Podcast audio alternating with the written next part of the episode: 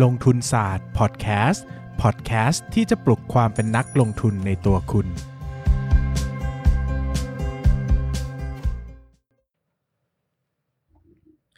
สวัสดีครับ ยินดีต้อนรับเข้าสู่รายการลงทุนศาสตร์พอดแคสต์รายการที่ชวนทุกคนพัฒนาความรู้ด้านการเงินและการลงทุนไปด้วยกันกันกันกันกันนะฮะวันนี้ก็อยู่กับนายปั้นเงิน นะครับผมแล้วก็เป็นเทปที่ 4 ที่เราจะเหี่ยวเฉานะฝนตกขึ้นมาซ้ำเติมอารมณ์เราอีกนะ คนป่วยๆอยู่เจอฝนนี่อยากนอนมากนะครับ เทปที่เราไม่เฉานะซินเนกอะสนุกเหรออืมเหรอไม่รู้สึกสาสาระแม่งเยอะเลยโอเค งั้นเดี๋ยวเทปนี้อะแนะนำตัวสิอะสวัสดีครับผมปั้นนายปั้นเงินครับเออ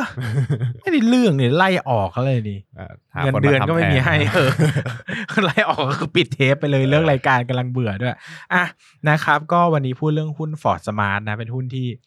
ดังมากอยู่ช่วงหนึ่งนะมันอยู่ในกลุ่มหุ้นเติบโตอะยุคแห่งสมัยประเทศหนึ่งไทยเออสมัยหนึ่งราคาขึ้นไปเกือซูบเปอร์โนวายี่สิบห้าบาทได้มั้งเดี๋ยวนี้เท่าไหร่วะ สิไม่ถึงบาทสิบไม่ถึงเออสิบ ประมาณสิบาทแต่ก่อนขึ้นไปยี่ห้าโคตรแพงเลย เออไม่ใช่โคตรแพงหรอกตอนนั้นพีมันก็ PE มันยี่เกิสิบดกระสูงประมาณตอนนั้นั้นนสตอรี่โหเติบโตมาแรงมากเลย โอ้ยแต่ตอนนั้นก็ตอนนั้นก็ดี ตอนนี้ก็ก็ดีก็ดีไม่ได้แย่นะครับ แต่ภาพอาจจะเปลี่ยนไปนิดหน่อย ตอนนั้นมันมีแก๊งอะไรบ้างนะบิวตี้คอมเซเว่นฟอร์สมาร์ทมาลีเข้ากันน้อยเท่าแก่น้อย เออ คามาดเออ ดูเดดีมเออมเอ้ยดูเดดีมาทีหลัง เอราวันเออ เออทั้งนั้นอะรวมแก๊งเนี้ย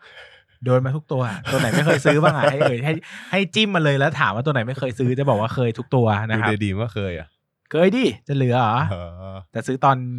นั่นนะถูกๆนะ ซื้อตอนแบบหลักสิบนะ ตอนนี้ก็เหลือหลักเออวันนี้เท่าไหร่นะหลักสิบอยู่สิบห้าเออยี่สิบไม่รู้ไม่ค่อยได้ตามนะครับ ไม่เคยซื้อตอนนี้อะนะครับ ก็ Ford Smart ก็เป็น ตู้บุญเติมอะพูดกันผมง่ายๆก็เป็นธุรกิจตู้บุญเติมก็คือเป็นตู้รับชำระเงินทางอิเล็กทรอนิกส์นะครับครับใครไม่เคยใช้บริการแน่นอนให้ไปลองใช้ดูนะเปิดโลกเปิดประสบการณ์ของคุณนะครับ ก็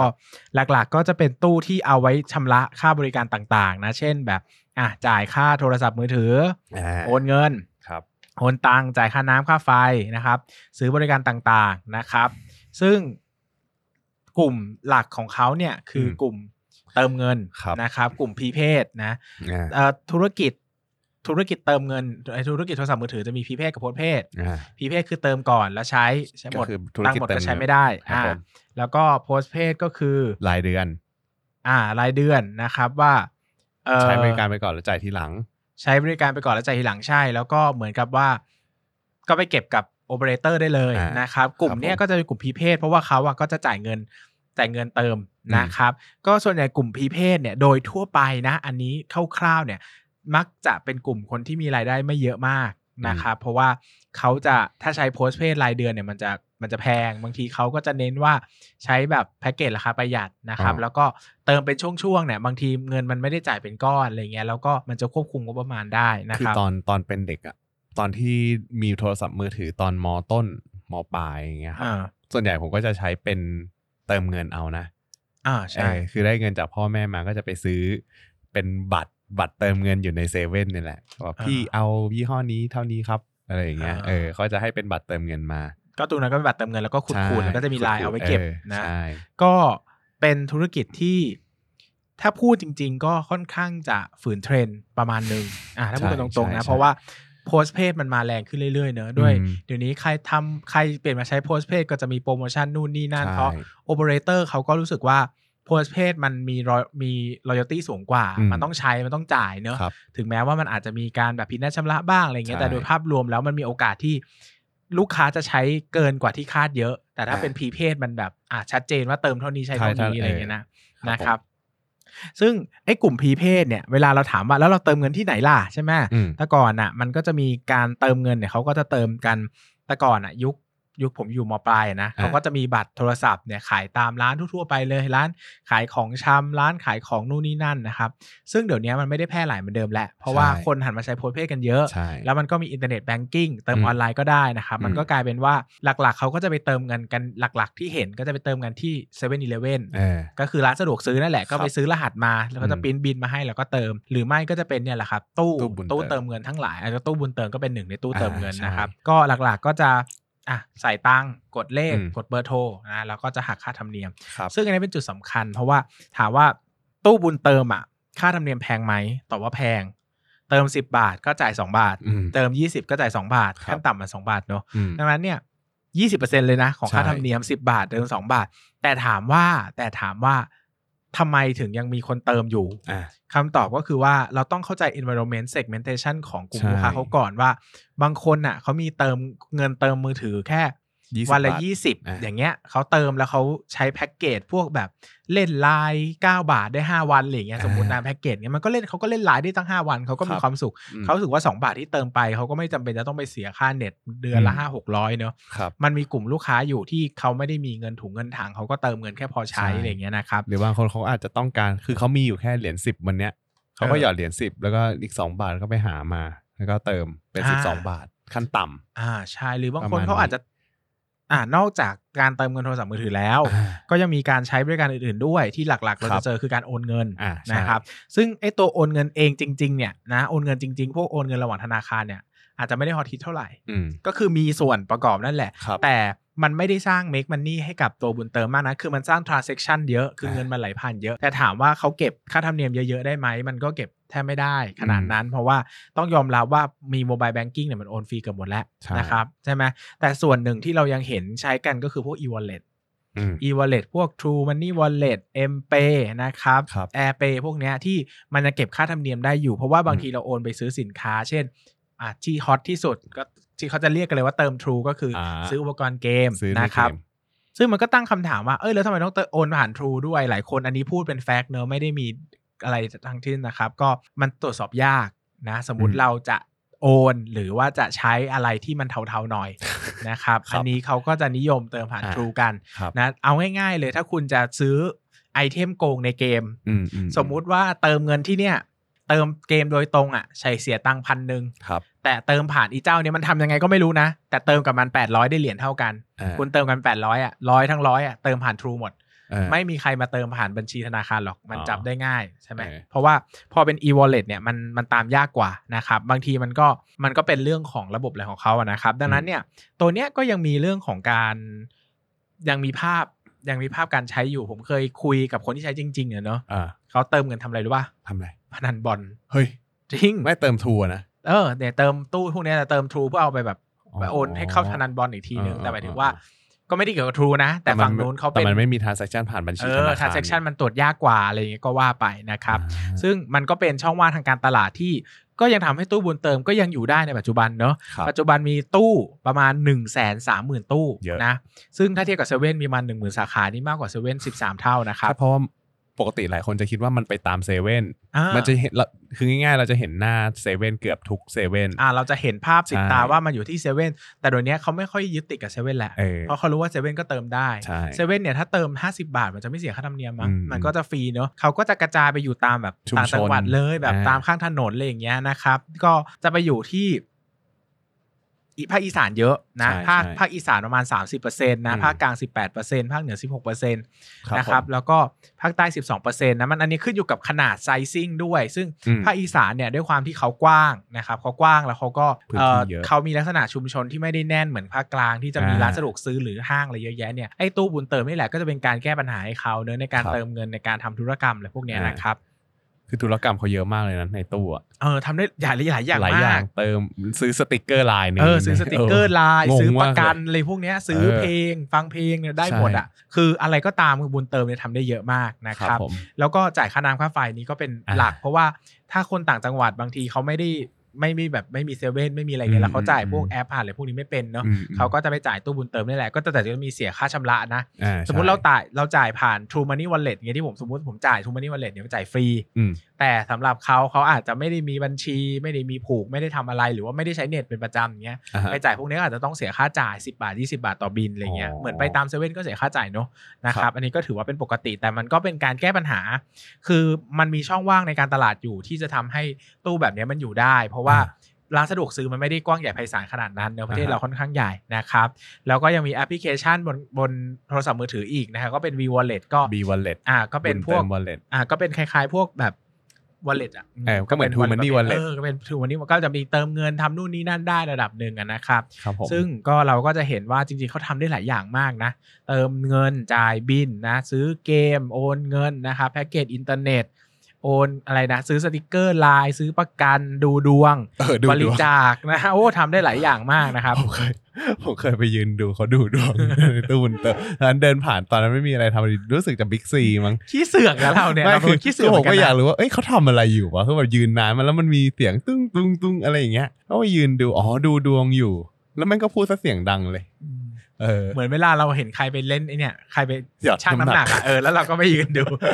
ขี้เสือกเฮ้ยหนักชิบเท่าไหร่หายนะเลยหนักเท่าไหร่นะคุณแบบนี้หนักเท่าไหร่มันจะมันจะตลกนะบางคนที่แบบชั่งสองรอบอะเหมือนหยอดสองรอบอะคือแบบไม่เชื่อหรอทำไมต้องสองรอบด้วยเออน่ารักดีนะครับอ๋อแต่แต่ว่าตู้บุญเติมก็มีตู้ชั่งน้ำหนักนะเออเออเดี๋ยวนี้เออเออเดี๋ยวนี้คือตู้บุญเติมอะเขาพยายามจะมี solution ที่มากขึ้นก็คือเออเขาอยากจะเป็นตู้หลาย ๆ อย่างเนอะอืมเดี๋ยวนี้เราจะเห็นตู้ที่มันเป็นตู้สำเร็จแบบหลายอย่างจะมีเออตู้น้ำใช่เออตู้กาแฟกดกาแฟเอก็อมีกดน้ำกดกาแฟอะไรพวกนั้นอะ ซึ่งมันก็จะเหมาะกับเมืองอืเหมาะกับเมืองเขาก็จะเป็นตู้แบบอะทำนู่นทำนี่ได้อะไรเงี้ยอ่าตลาดหลักทรัพย์มีไปดูได้นะครับอ๋อเหรอเออมีอยู่ในตรงไหน ตรงทางเข้าโรงอาหารอ๋อเออมันก็จะมีกดจิ้มจิ้มนี่นั่นนะฮะเออเออเอออะอ๋อก็นั่นเขาตู้ก็บุญพยายามทำแต่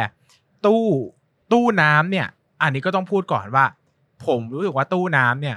ตู้บุญเติมคงสู้ตู้เซเว่นไม่ได้เออตู้เซเอเว่นอมันถ้ามีใครเคยไปตู้เซเว่นเราจะรู้ว่าตู้เซเว่นเนี่ยมันโคตรสนุกเลยนะเฮ้ยผมคือผมเคยผมเดี๋ยวเนี้ยใช้ตู้เซเว่นใต้คอนโดผมมันมีตู้เซเว่นมาตั้งเว้ยเออเออเออแล้วความน่ารักของตู้เซเว่นมันคืออะไรรู้ป่ะแม่งเปลี่ยนของทุกวันอะ อ๋อเหรอ เออมันเปลี่ยนของไปเรื่อยๆเว้ยอะไรขายดีมันก็มาวางใช่ไหมอะไรเออที่มันรู้สึกว่าอันเนี้ยขายแบบมาทิ้งมาตั้งไว้แล้วคนไม่ซื้อมันก็เปลี่ยนพวกข้าวไอ้ข้าวอุ่นอะไรเงี้ยก็เปลี่ยนทุกวันอ๋อเหรอน้ำก็เปลี่ยนอะไรก็เปลี่ยนอ๋อเหมือนขนมก็เปลี่ยนนะมันเหมือนแบบ เออมันสนุกดีว่ามันไม่เหมือนตู้น้ำที่มันมีแต่น้ำให้เลือกน้ำใช่ไหมอืมอันนี้มันก็จะมีขนมเปลี่ยนมาข้าวเรื่อยมีแล้วมันเปลี่ยนไปเรื่อยๆมันก็เออเหมือนเราเดินเข้าเซเว่นย่อมๆเหมือนกันๆเออก็คือเพผลิมนดี ผมเคยใช้เหมือนกัน แล้วมันก็แบบจ่ายง่ายด้วยนะจ่ายใช่บัตรเครดิตก็ได้เออจ่ายจ่ายเป็นทู True มัน Money นี่ Wallet ก็จ่ายเงินได้สดก็ได้เออ ซึ่งถ้าเราไปไปแค่วันเดียวเราจะไม่รู้สึกเว้ยเออแต่เนี่ยไปทุกวันเพราะว่าอยู่รู้สึกว่าคอนโดเออไง แม่งเปลี่ยนว่ะเดี๋ยวนี้ตีหนึ่งตีสองหิวก็เดินลงมากินก็ อ๋อเหรอเอออ๋ อ เพลินดีแล้วก็อ้วนด้วยนะ อะนะครับ ก็คราวนี้มาดูเรื่องของส่วนแบ่งการตลาดเขานิดนึงเนาะนะคครัรับ บ ส่วนแบ่งตลาดเขาก็เขาค่อนข้างคงคงไว้ได้ดีนะนะครับ อืม คีออสของเขาเนี่ยเอ่อ value share by channel นะครับ ก็ไตรมาสหนึ่งปี 20 กับไตรมาส2ปี 20 ก็คงไว้ที่ประมาณ 26 25เปอร์เซ็นต์อะไรอย่างเงี้ยนะครับอ่าเมื่อเทียบกับการเติมเงินผ่าน mobile banking app เนอะครับ mobile banking ได้ประมาณ 50%อันนี้ธรรมดาอยู่แล้วคือเพราะคือว่าสู้ไม่ได้อยู่แล้วสู้ไม่ได้อยู่แล้วเพราะว่ามันฟรีค่าธรรมเนียมนะใช่อันนี้เขาก็ต้องเน้นกลุ่มอะพูดตรงๆก็คือ 1 คือ เติมปริมาณการเติมต่อครั้งต่ำครันะบสองคือกลุ่มต่างจังหวัดที่อาจจะไม่ได้ใช้อินเทอร์เน็ตแบบตลอดเวลาอะไรอย่างเงี้ยนะครับอืมไม่ได้มี Wi-Fi ไม่ได้มีนู่นนี่นั่นนะใช้พีเพศส่วนใหญ่คนใช้พีเพศไม่ค่อยได้ใช้อินเทอร์เน็ตแบบตลอดเวลาเนอะอืมก็ต้องเติมเงินก่อนถึงจะเปิดอินเทอร์เน็ตได้อะไรอย่างเงี้ยนะครับใช่แล้วก็กลุ่ม ถ้าเทียบเป็น total kiosk นะครับหมายถึงว่าตู้ทั้งหมดเนี่ยนะครับก็บุญเติมก็ทำได้ดีนะก็คงสัดส่วนไว้ที่ประมาณ 50% ของทั้งหมดทั้งของทั้งหมดหมายถึงว่าทั้งประเทศคือตลาดเนี่ยมีตู้บุญเติม ไม่ได้มีแค่ตู้บุญเติมจะเดิมอ่ามีมีหลายตู้ AJA เติมสบายเอออ่าอะไรเงี้ยก็มีหลายเติมนะครับ แต่ตู้บุญเติมเนี่ยก็ถือว่าครองตลาดได้ดีครับผมนะครับ แล้วก็ภาพรวมของเขาเนี่ยเขาจะเป็นเป็นเหมือนเขาจะมีตู้เนอะ แล้วเขาก็จะมีตัวแทนบริการเป็นเอเจนต์นะครับอืมเอเจนต์เนี่ยก็จะเหมือนเป็นคนแบบดูแลตู้เอาง่ายๆเขาก็จะมีอาที่ว่าโอเค ฉันรู้สึกว่าร้านฉันเป็นร้านขายของชำมีคนผ่านเยอะอ่าก็ซื้ออ่าก็ไปเรียกตู้มาตั้งอะไรเงี้ยเรียกเอาตู้มาตั้งปุ๊บก็รับชำระค่าบริการนู่นนี่นั่นเก็บเงินต่างๆ ใช่ไหมครับ แล้วก็ถึงเวลาก็ส่งเงินให้กับตัว Forth Smart อืมเขาก็จะได้ส่วนแบ่ง ครับอ่าประมาณนี้แล้วก็ตัวของ Forth Smart เองก็เหมือนเป็นคนถือตู้ ก็จะตัดค่าส่งค่าเสื่อมอะไรไปใช่ อะไรเงี้ยนะครับ อันนี้ก็จะเป็นก็จะเป็นรูปแบบของของเขาเนอะที่จะทำให้ตัวของคนที่เอาไปตั้งเนี่ยเขาก็จะค่อนข้าง comfort หน่อย อ่า นะครับแล้วก็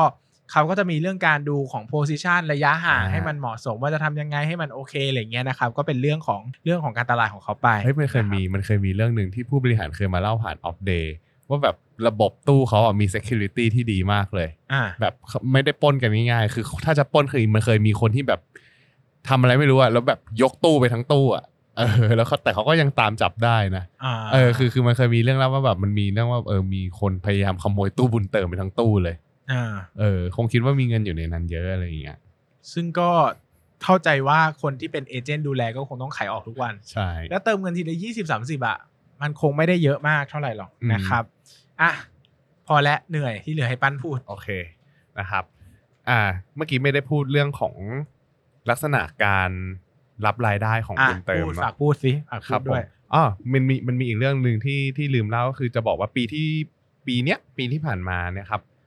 รู้สึกว่าบุญเติมเนี่ยจะเข้าไปเป็น partner กับ TQM ด้วยเออซึ่ง TQM เนี่ย เรารู้กันดีเราเคยพูดไปแล้ว TQM มันจะเป็นเหมือนกับว่าเป็น agent ที่เกี่ยวกับเรื่องของประกันอยู่เหมือนกัน ซึ่งอันนี้การที่ TQM เข้ามาจับมือกับตู้บุญเติมเนี่ยมันทำให้การเข้าถึงประกันเนี่ยสามารถเข้าถึงได้ทุกระดับนะครับ คือ TQM อย่างที่บอกเขาไม่ได้มีขายแค่พวกประกันสุขภาพประกันชีวิตอะไรก็ตาม เขามีขายหลาย ๆ ประกันเลย ซึ่งคนที่เขาขับมอเตอร์ไซค์ ขับรถยนต์อะไรอย่างนี้ก็สามารถเข้ามาซื้อประกันที่ตู้บุญเติมได้เหมือนกันนะครับแล้วก็สามารถจ่ายเบี้ยประกันและพวกนี้ผ่านตู้บุญเติมได้เหมือนกันนะครับผมอะทีนี้เรามาดูรูปแบบรายได้ของ Ford Smart กันก่อน Ford Smart เนี่ยอย่างที่เรารู้กันว่าเขาเป็นเขาเป็นเหมือนกับว่าเป็นตัวกลางในการสื่อสารระหว่างอ่าผู้ให้บริการกับผู้ใช้บริการเนาะก็คืออย่างแรกเลยที่เขาสามารถเก็บได้เลยก็คือจะเป็นพวก Service Charge ซึ่งจะเป็นค่าธรรมเนียมที่เกิดจากการใช้บริการ อันเนี้ยจะเก็บจากอ่าคนที่เข้ามาเติมอ่าคนที่เข้ามาใช้บริการก็คือเก็บจากคนทั่วไปคนที่เติมเงินใช่คนที่เติมเงินก็อย่างที่พี่เบสบอกเมื่อกี้สิบบาท คิดค่าธรรมเนียม 2 บาท แล้วอีกอันหนึ่งก็คือเป็นพวกค่าคอมมิชชั่นค่าคอมมิชชั่นเนี่ยจะเก็บจากคนที่เขาเรียกว่าผู้ให้บริการอ่าก็คือแบบพวกอ่าเครือข่ายโทรศัพท์อะไรประมาณนี้ AIS True AIS Dtac ใช่อันนี้คืออ่าสมมุติว่าเขามีคนมาเติมหรือมีคนมาอะไรอย่างนี้ ที่ตู้บุญเติมเนี่ยเขาก็จะชาร์จจากอ่า พวกเครือข่ายอีกทีเหมือนกัน ก็ได้ทั้งสองขาตกลพูดยากเออนะครับได้ทั้งสองขาได้ทั้งฝั่งใช่ซัพพลายเออร์ได้ทั้งลูกค้าครับเก็บค่าคอมไปทั่วเลยอ่าแล้วก็อีกอันนึงเป็นโฆษณาด้วยอ่าเดี๋ยวนี้เราเห็นหลาย ๆ ที่มันจะมีโฆษณาวิ่งอยู่ในตู้บุญเติม เสียงดังกุ้งกิ้งกุ้งกิ้งเป็นเสียงกุ้งกิ้งกุ้งกิ้งกุ้งกิ้งนะครับอะไรประมาณนี้กุ้งกิ้งกุ้งกิ้งกุ้งกิ้งแล้วก็เอ้ยมันจะมีเนี่ยอันเนี้ยอันเนี้ยที่ที่ที่ที่คราวที่แล้วเคยมีคนว่าพี่ทำเสียงรำคาญไอเทปไอเนี่ย RBF อะ ทำไมอะ นี่พอดแคสต์เราเราพูดไม่ได้เหรอเดี๋ยวเวียงเวียงเวียงเวียงนะครับ ก็แล้วก็อีกอันหนึ่งก็คือเป็นรายได้จากการจำหน่ายสินค้ารายได้จากการจำหน่ายสินค้าครับก็คือจะมีพวกสินค้าทั่วไปอย่างเงี้ยคนสามารถมากด แล้วก็ซื้อผ่านตู้บุญเติมได้ แล้วก็จะมีของตามมาส่งอีกทีหนึ่งนะครับผมแล้วก็เป็นรายได้อื่นๆนะครับที่เรียกเก็บได้ ซึ่งอันเนี้ยจะเป็นส่วนน้อย แต่ว่าถ้าเกิดว่าเรามาดูสัดส่วนรายได้ดีกว่า สัดส่วนรายได้เนี่ยปี 2562 รายได้ที่มาจาก service charge เนี่ยบุญเติมเนี่ยเก็บมาได้ประมาณ 54%จากรายได้ทั้งหมดอะบอกรายได้ทั้งหมดก่อน รายได้รวมเนี่ยประมาณ 3,400 ล้านบาทนะครับตีกลมๆ อันเนี้ยปี 2562เนี่ยลดลงจากปี 2561นะครับลดลงปี 2561เนี่ยอ่าทำได้ไว้ที่ประมาณ 3,600 ล้านบาทนะครับตีกลมๆ ก็คือลดลงอยู่ ลดลงระดับหนึ่งเหมือนกันนะครับ ทีนี้เนี่ยเรามาดูแยกกันเป็นรูปแบบรายได้ดีกว่า อันแรกเนี่ย service charge service charge ปี 62เนี่ยทำไว้ได้ 1,860 ล้านบาทนะครับคิดเป็น 54%แล้วก็รายได้จากค่าคอมมิชชั่นเนี่ยเก็บไปได้ 1,266 ล้านบาทนะครับคิดเป็น 37%จะเห็นว่ารายได้หลักๆเนี่ยมันมาจากการเก็บ ค่า service charge ซะมากกว่านะครับ แต่ว่าอันเนี้ยถ้าดูกัน plain ๆแล้วเนี่ยรายได้ทั้งสองชนิดเนี่ยมันถือว่าลดลงทั้งคู่เลยนะอ่าใช่เพราะว่ารู้สึกว่าพฤติกรรมผู้บริโภคอะเริ่มเปลี่ยน ก็ต้องบอกว่ามันก็เป็นเทรนด์เนอะว่าคนหันคือตัวโอเปอเรเตอร์เองก็ force พยายามจะ force ให้คนมาใช้ postpaid มากขึ้นใช่นะครับ ก็อย่างที่เราเห็นนะครับว่าเขาอะพยายามขยายตู้ขึ้นอยู่ตลอดแหละเขาพยายามจะเติมตู้ไปที่นู่นที่นี่อะไรอย่างเงี้ย แต่ว่ารายได้มันไม่เพิ่มขึ้นแล้วอะมันก็เห็นได้ชัดเลยว่าตลาดของเขาอะมันเริ่มมันเริ่มดรอปลงแล้วหรือเปล่านะครับผมอาจจะเป็นอย่างที่พี่เบสบอกว่า อาจจะโคเกิด cannibalization ก็ได้ใช่คือกินกันเองหรือเปล่ากินกันเองอืมอืมตู้มันใกล้กันเกินไปหรือเปล่าอะไรอย่างเงี้ยใช่ครับผม แต่คือในทางผู้บริหารนะเขาอาจจะไม่มีทางเลือกไง ถ้าเขาไม่ตั้งก็คู่แข่งมาตั้งอยู่ดีดังนั้นให้กินกันเองดีกว่าให้คนอื่นมาแย่งกินอะไรอย่างเงี้ยนะครับ อ่าใช่ครับผมอะทีนี้เราลองมาดูว่าปี62เอ้ยปี 63 ปี 63 ไตรมาสที่ 2 เนี่ย รายได้อะครับอยู่ที่ 667 ล้านบาท ลดลงไป 17%เทียบ year on year อ๋อเออเยอะเหมือนกันแล้วก็นะลราบยได้สิบลบลบ8%เทียบ Q on Q อือฮึก็คือพอผมดูแล้วเนี่ย กำลังสงสัยอยู่ว่าเฮ้ยทำไมโควิดอะมันไม่ได้ช่วยให้คือตอนแรกแอบคิดนะว่าแบบฟอร์ดสมาร์ทอาจจะได้ผลประโยชน์จากการที่คนอยู่บ้านอ่าแล้วพอคนอยู่บ้านเนี่ย ก็ไปเติมเงินกันที่ตู้บุญเติม เพราะว่าตู้บุญเติมมันไม่ต้องออกไปไหนมากไงอ่าเออมันน่าจะมี transaction เยอะขึ้นสิ มันน่าจะมีรายได้ตรงนี้เยอะขึ้นสิ แต่ปรากฏว่าไม่คนไม่ได้เป็นอย่างนั้นเลย ก็เลยงงว่า เอ้ยเขาได้พระเน็ตอะไรหรือเปล่าเน็ตฟรีจากเน็ตฟรีจากรัฐบาลหรือเปล่ามีเหรอมีอ๋ออันนี้ไม่รู้เลยเออมีเน็ตฟรีจากรัฐบาลใช้ได้ตั้งหลาย ตั้งตั้งตั้งหลายวันอ๋ออัอันนี้ไม่รู้เหมือนกันนะว่าเอฟเฟกขนาดไหนเออเพราะว่าเพราะหรือว่าหรือว่าอีกอย่างหนึ่งที่คิดก็คือว่าแบบเอ้ยหรือว่าคนเขาพฤติกรรมเขาไม่ได้ใช้อันนี้แล้วจริง ๆเขาไปใช้อย่างอื่นแทนแบบพอพออยู่บ้านนี้ก็อาจจะแบบเฮ้ยเติมผ่าน mobile banking ก็ง่ายนี่หว่า ที่ผ่านมาไม่เคยเติมเลย ก็อาจจะแบบเปลี่ยนเปลี่ยนพฤติกรรมไปใช้ก็เดา mobile ยากนะ banking อันนี้อันก็นี้อันนี้ยากมากก็เดายากพระเหมือนกันว่า คิดไม่ออกเลยว่าเขาจะคิดยังไงกันอืม นะครับผมใครใครรู้ก็มาเมนต์บอกก็ได้ครับได้ว่าได้ถ้าปกติเคยใช้บุญเติมแล้วทำไมถึงไม่ใช้ช่วงโควิดนะนะครับแล้วก็ไปดูที่ต้นทุนกันดีกว่า ต้นทุนส่วนใหญ่เนี่ยของ Ford Smart เนี่ยจะเป็นพวกค่า maintenance ระบบ ค่าเช่าที่วางตู้ ค่าเสื่อมราคาตู้ ซึ่งค่าเสื่อมเนี่ยถาม IR มาแล้ว เขาจะบอกว่าเขาจะตัดค่าเสื่อม 8 ปี แต่ก่อนเคยตัด5ปีอ่าแล้วก็ตัดมาเป็นตอนเปลี่ยนมาเป็น8ปีหุ้นก็ขึ้นกระฉูใช่ดเพเลราะยมันเป็นโอ้ถ้ากำไรโตถ้าห้าปีเป็น8ปีก็คือค่าเสื่อมต่อปีมันจะน้อยลงเยอะเลย แต่คือเขาก็พูดได้นะ เพราะว่าจริง ๆ แล้วเนี่ย คือเขาไม่เคย มันไม่เคยไม่เคยทำมามีก่อนไอ้ตู้แบบนี้อยู่บนเข้าใจป่ะอยู่ในเออเออตลาดหุ้นมาก่อนมันก็เออไม่รู้ว่ากี่ปีไงเออก็แต่เลยพอประห้าเมินไว้ปีห้าแล้วมันก่อนพิสูจน์ว่ายังไม่เจ๊งนี่อ่ามัมันก็ได้เขาก็เพิ่มเวลาต่อไป8ปีได้ครับ ผม อะซึ่งพวกเนี้ยที่เล่ามาให้ฟังเนี่ยพวก maintenance ค่าเช่าค่าเสื่อมเนี่ยเป็นต้นต้นทุนคงที่หมดเลย ส่วนต้นทุนผันแปรส่วนใหญ่น่าจะเป็นพวกค่าใช้จ่ายที่มันให้บริการต่อต่อรายการนะอะไรพวกเนี้ยอ่าครับผมก็น่าจะอยู่ในระบบ แต่ว่าผมคิดว่าโดยสัดส่วนใหญ่อะมันน่าจะเป็นต้นทุนคงที่อืมนะครับผม Gross Profit Margin ของปี 2562 เนี่ยอยู่ที่ 20.8%ลดลงจาก 21.2%ในปี 2561 นะอือฮึ ซึ่ง Gross Profit Margin เนี่ยก็ลดลงต่อเนื่องเหมือนกัน ตามรายได้ที่ลดลงอืมอืมอันนี้คือคือคือลดทั้งถ้าฟังจากธุรกิจกอล์ฟผิดมาจริงควรจะดีกว่านี้เนาะใช่คือ20%ดูน้อยคือไปจริงนะๆเหมือนเขาไม่ได้ไม่ค่อยได้ทำอะไรมากเลยเนาะอืมอืมน่าจะได้กอล์ฟเยอะกว่านี้แต่ก็ไม่รู้เหมือนกันเนาะอืมอาจจะเป็นเพราะว่าเขาขยายตู้เยอะหรือเปล่านี่ไม่แน่ใจ เพราะมีเป็นแสนตู้เลย อืมอืมเป็นไปได้นะครับ ก็ Gross Profit Margin เนี่ย พอดูแล้วมันก็ลดลงตลอดดูเหมือนกัน ซึ่งไตรมาสสองปี63เนี่ย มันก็ลดอยู่ต่อเนื่องนะ คือปีที่ผ่านมาผมบอกแล้วใช่ไหมว่ามันอยู่ที่20.8%แต่ว่าไตรมาสสองเนี่ยอยู่ที่18%แล้ว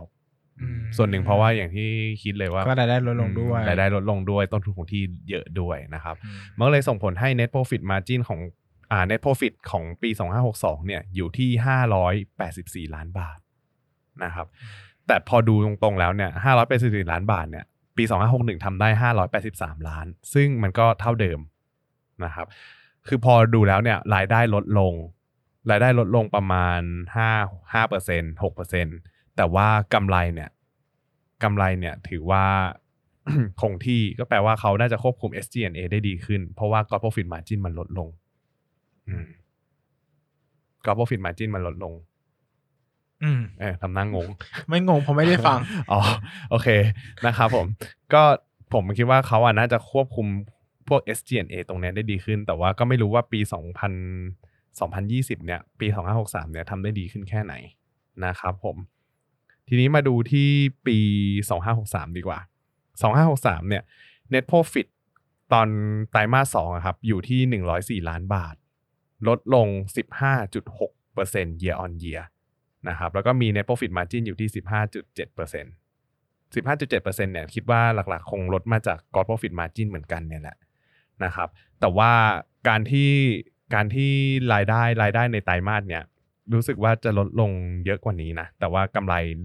ลดแค่ 15%ก็น่าจะมีการควบคุม SG&A ที่ดีขึ้นจากปีที่ผ่านมาเหมือนกันนะครับต้องดูต้องต้องติดตามดูว่าการที่เขามี partner อย่าง TQM เข้ามาเนี่ยมันจะช่วยอะไรได้บ้างหรือเปล่า ครับครับผมประมาณนี้สำหรับฝั่งผลประกอบการ ต่อมามาดู Asset กันบ้างดีกว่า Asset ปีบ้านเงินนี้มันพึ่งพาได้จริง Asset ปี 2563 นะครับ ไตรมาส2เนี่ย ตอนแรกผมอ่านงบดุลผมงงมากเลยว่า เฮ้ย Ford Smart พอคิดภาพแล้วอะมันควรจะมี PPE ที่เยอะๆอ่าแต่กลายเป็นว่าพอดูงบดุลแล้ว เฮ้ย ไม่มีบรรทัด PPE ว่ะ ผมก็เลยโทรไปถามไอ้อาโทรไปถามว่า นี่เดี๋ยวเขารู้นะว่าไปโกหกอะไรเขาไว้อะอะโอเค โอเค ขอโทษครับ ก็คือเราก็เราก็ถามเราก็ถามไอ้อาว่า เอ้ยมันอยู่บรรทัดไหนครับ พวกตู้บุญเติมเขาบอก อ๋อ เขาบันทึกไว้ในอีกบรรทัดหนึ่งเขาบอกว่ามันจะอยู่ในบรรทัดส่วนปรับปรุงอาคารเช่าแล้วก็พวกอุปกรณ์ตรงนี้ ก็คือและอุปกรณ์นี่แหละอืมเออก็เลยโอเคอ๋อมันอยู่ตรงนี้นี่เองนะครับ ตรงเนี้ยเป็นแอสเซทหลักอยู่ที่ประมาณ 1,700 ล้านบาท ตอนนี้ผมฉีดน้ำหอมมีใครได้กลิ่นเลยไหมฮะ คนฟังได้กลิ่นไหมครับไม่กินไม่ได้ไม่ได้กลิ่นใช่ไหมผมเนี่ยฉุนสุนจมูกกึกเลยนะครับ ต่อมา liability liability หนี่สินส่วนใหญ่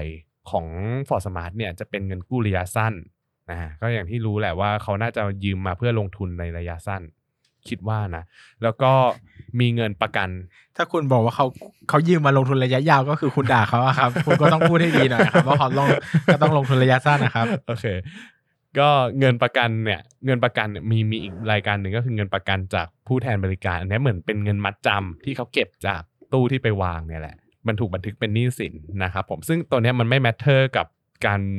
การดูหนี้สินอื่นๆ สักเท่าไหร่ ถ้าสมมติเราดูเราก็อาจจะตัดตรงนี้ไปก็ได้ เพราะว่า DE ตอนเนี้ยถ้าดู DE ratio อะมันจะอยู่ที่ประมาณ 1.9 ถึง 2 เท่า เพราะอย่างที่บอกว่ามีหนี้สินอย่างเจ้าหนี้กับเงินมัดจำเยอะนะครับแต่ว่าถ้าตัดไอ้ตรงนี้ไปแล้วเนี่ย IBD per E เนี่ยหรือว่าดูเฉพาะหนี้สินที่มีดอกเบี้ยอย่างเดียวมันจะอยู่แค่ 0.8 ถึง 0.85 เท่าแค่นั้นเองเฮ้ยอะ นะครับ ตกใจโอเคอยากมีส่วนร่วมแต่ไม่รู้จะพูดอะไรอ๋อเออเข้าใจนะอ่าแล้วก็มีหนี้สินระยะยาวที่มีดอกเบี้ยอีกอย่างหนึ่งก็คือสัญญาเช่า ผมคิดว่า อันเนี้ยอันเนี้ยรู้สึกว่าพอฉีดปรับเยอะไปเนอะกลิ่นแรงแรงพอปรับเริ่มพอฉุนแล้วเนี่ย พอปรับหนี่พอปรับไอมาตรฐานการบัญชีอะมันก็เลยมีบรรทัดนี้เพิ่มขึ้นมาเยอะมาทันอะไรนะอ่าบรรทัดของสัญญาเช่าอ่าใช่ มันโดนทุกบริษัทแหละ เมื่อไหร่เนี่ยมีคนถามว่าเมื่อไหร่จะมาสอนสักทีคเนี่วามยปั้รู้นยังไม่แน่นเลยเออไปหามาสิเธอไม่มีความรู้เธอก็ต้องไปหามาได้หน้าครับที่ได้เธอ อยากรู้กฎหนึ่งนะครับ กดทำไมวะเลวคนเลวคนเลวคนเลวคุณรู้เหรอรู้ โอเคนะครับ โอเค เขาจะฟังพอดแคสต์เราปะวะ คนที่ให้กดนี่เขาจะฟังพอดมึงแคสต์โดเรานปะด่าแน่ๆว่าผมล้อเล่นด้วยความรักงจะไปฟ้องกูจะตัดเสียงไปฟ้องเออผมรักเขาผมก็เลยแกล้งเขาเล่นนะครับ cat f o เนี่ย cat f o pattern ของ Ford Smart เนี่ยจะเป็นบวกลบๆนะครับผมบวกอันแรกก็อย่างที่รู้เลยเขาดำเงินงานเป็นเงินสด เวลารับเงินเนี่ยรับเงินรับเงินจากตู้ก็คือรับเป็นเงินสดหมดเลย แล้วก็เวลาไปจ่ายเนี่ย จ่ายก็คือสะสมไว้ก่อนแล้วค่อยไปจ่ายทีเดียวอืมก็เหมือนกับมีเจ้าหนี้จากพวกอืม ค่ายมือถืออะไรเงี้ยเก็บเงินไว้ก่อนแล้วเดี๋ยวค่อยไปให้เขาทีเดียวตามยอดนะครับผมก็เลยทำให้กำไรเนี่ยมันค่อนข้างเป็นเงินสด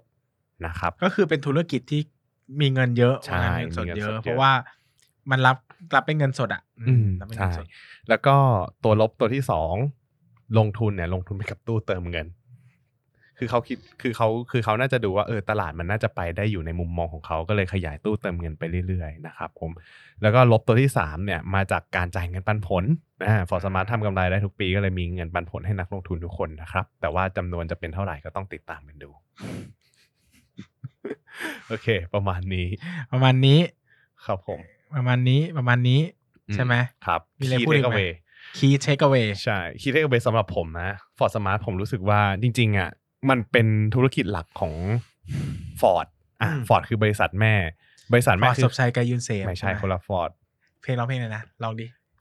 หัวใจกระดาษปะวะเออใช่ใช่ใช่โอ้ยปั้นอันนี้ใช้ได้ทันทันทันทันเธอหัวใจกระดาษเออเบาๆก็ขาดเบาๆก็ปิวนะครับ ก็มันมันมีเวอร์ชันลามกด้วยนะแต่เราจะไม่ลอง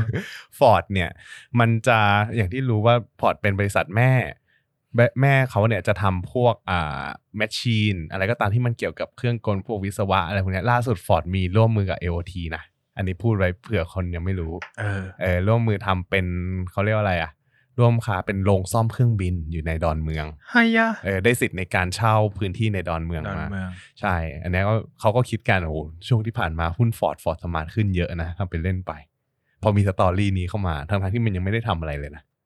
ห็นหลังโควิดแล้วหุ้นก็ขึ้นเป็นเด้งทุกตัวเลย มี story หาเหวเลยก็ขึ้นกันขึ้นขึ้นนะเออนั่นแหละครับผมอะกลับมาที่ตรงนี้ก็ผมคิดว่าทิศทางของ Forth อะมันก็มีมีผลกับ Forth Smart เหมือนกัน ถ้าเกิดว่าวันหนึ่งเขาดันไปเจอธุรกิจใหม่ สมมติว่าอะไอ้โรงซ่อมเครื่องบินมันดัน work มันดันได้ผล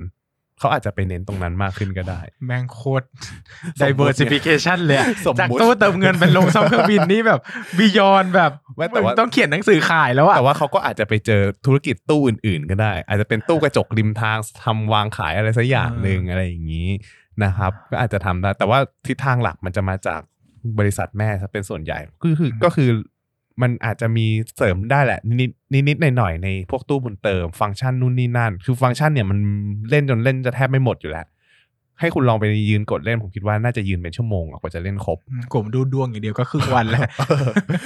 นั่นแหละ ก็เลยคิดว่า เออ ถ้าจะเติมก็คงเติมได้ อาจจะไม่ได้เยอะแหละหมายหมายถึงเรื่องฟังก์ชันนะครับ แต่มันถ้าสติได้ว่าในเรื่องของการเป็นจุดให้บริการ ถ้าอืมมีฟังก์ชันอะไรที่ทำเงินได้ใหม่เข้ามาอืมอะไรเงี้ย มันก็อ่าเขาก็ได้เปรียบเหมือนเซเว่นอีเลฟเว่นอะก็มีอ่าสาขาอยู่แล้วอะไรเงี้ครัยบเอาอะไรมาขายก็ได้ก็เหมือนตู้บุญเติมวันนี้เขามีมีเขามีแสนกว่าทำเลตู้อยู่อะแล้วเออเออถ้าเขาทำอะไรสักอย่างหรือมีอะไรที่เป็น new growth อะมันก็เป็นโอกาสเออแต่ไม่ไม่แน่นะผมกำลังคิดอยู่ว่าถ้าเกิดว่ามันมีแบบตู้พวกเนี้ยมันดันทำเป็นตู้ม้าตู้บอล